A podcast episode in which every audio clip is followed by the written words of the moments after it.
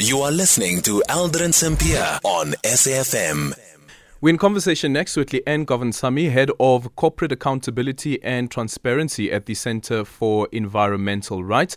COP27 has concluded in Egypt with final decisions that have uh, activists celebrating and dis- despondents in equal measure. Uh, joining us to unpack all the hits and misses in terms of what went down at COP27, Leanne Govindsamy now joining us on the line. Leanne, good afternoon and thank you so much for making time for us. Is the Loss and Damage Fund a win? Well, Aldrin, I think the Loss and Damage Fund is a win um, in the sense that it has been established um, and there's a clear recognition of the impact of climate change that is ongoing, especially for those living in, in, in highly vulnerable countries. Mm. However, it's yet to be seen um, how that fund and the various measures will be implemented.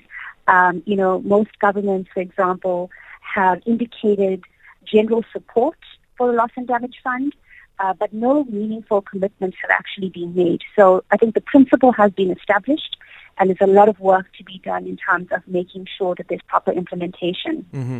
So at this point, we don't even know what sort of criteria would be used um, for country, for instance, that would say that we have suffered loss uh, and damage as well, and therefore we feel that we should be compensated.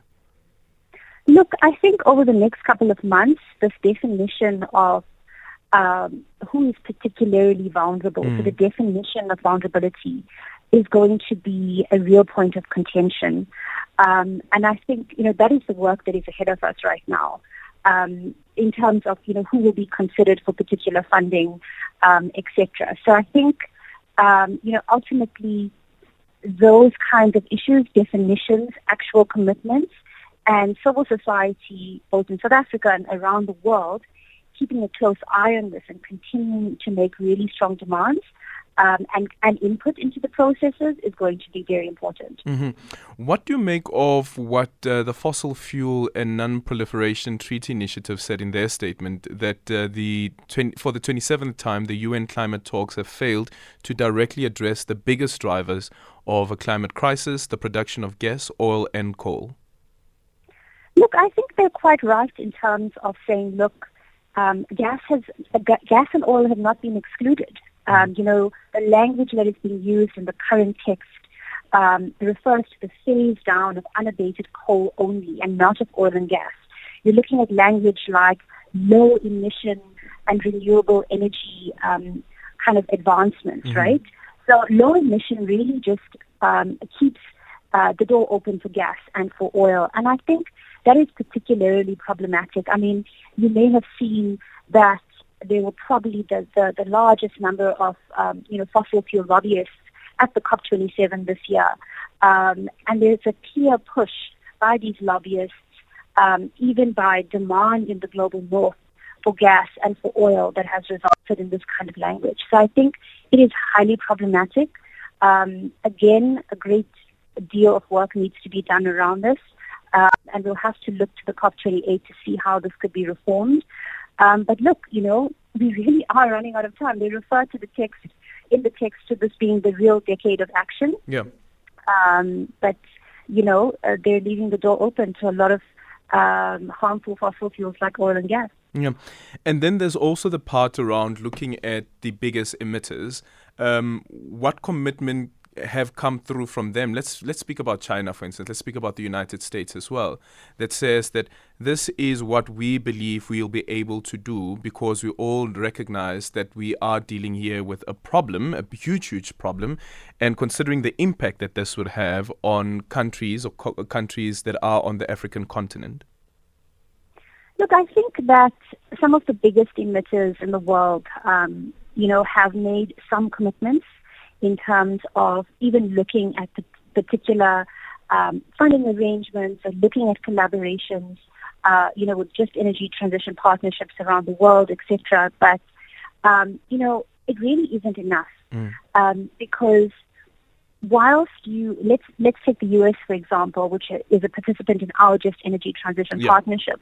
Whilst you're making various commitments to uh, provide particular financing into JETPs around the world, you're not necessarily uh, making sure that your your own commitments um, mm-hmm. are really robust you know, are in line with certain science-based targets, um, or that you're actually setting the pace with some of the the, the, the, the real phase down that we want to see happen uh, in very particular time frames. So I think, you know, there is a bit of hypocrisy from some of the biggest emitters because um, they're, they're primarily focused on what development, economic growth means for their countries, yeah. um, and are trying to support other vulnerable countries.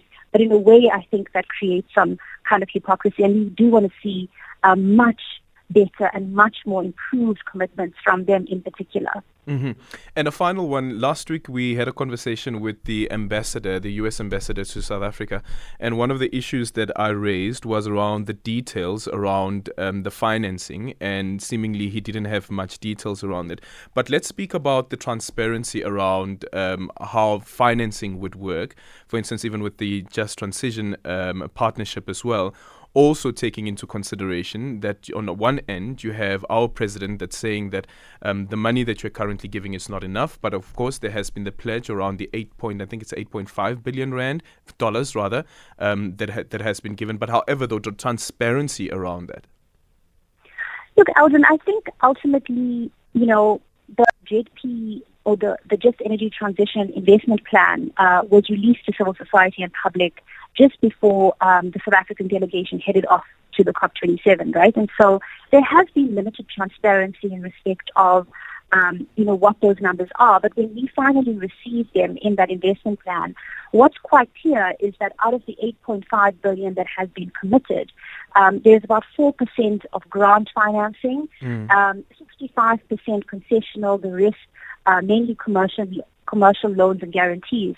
And we we in civil society are saying, look, we really need to understand these numbers in a lot more detail. Um, we need to be able to track them going forward, make sure there's proper implementation of projects that are being financed. Um, what's really interesting um, and something that emerged from the COP27 is the role of multilateral development banks. Mm. Um, because you know the the one thing that has been agreed to that I think is really excellent is that there's a renewed call for the reform of the global finance architecture. Um, so yes, there are a number of things that have, have gone have gone wrong with our, our JP process itself, uh, but it has resulted in something. and when you look at this reform of the of the global financial architecture, what that means is that we potentially have an opportunity to address the debt that could arise um, from the JP. You know, this is what the president is saying. Yeah. He's saying um, we want better financing terms. This 4% of grant financing is way too little, um, and multilateral development banks have to play a part, play a role in reforming um, how they're engaging in, in granting these loans. Um, and that's something that is a good outcome of the COP27, that now they will embark on a process to be able to do that, and that has implications for our JP as well. Leanne, thank you so much for your time. Leanne Govindsamy is the head of corporate accountability and transparency at the Centre for Environmental Rights.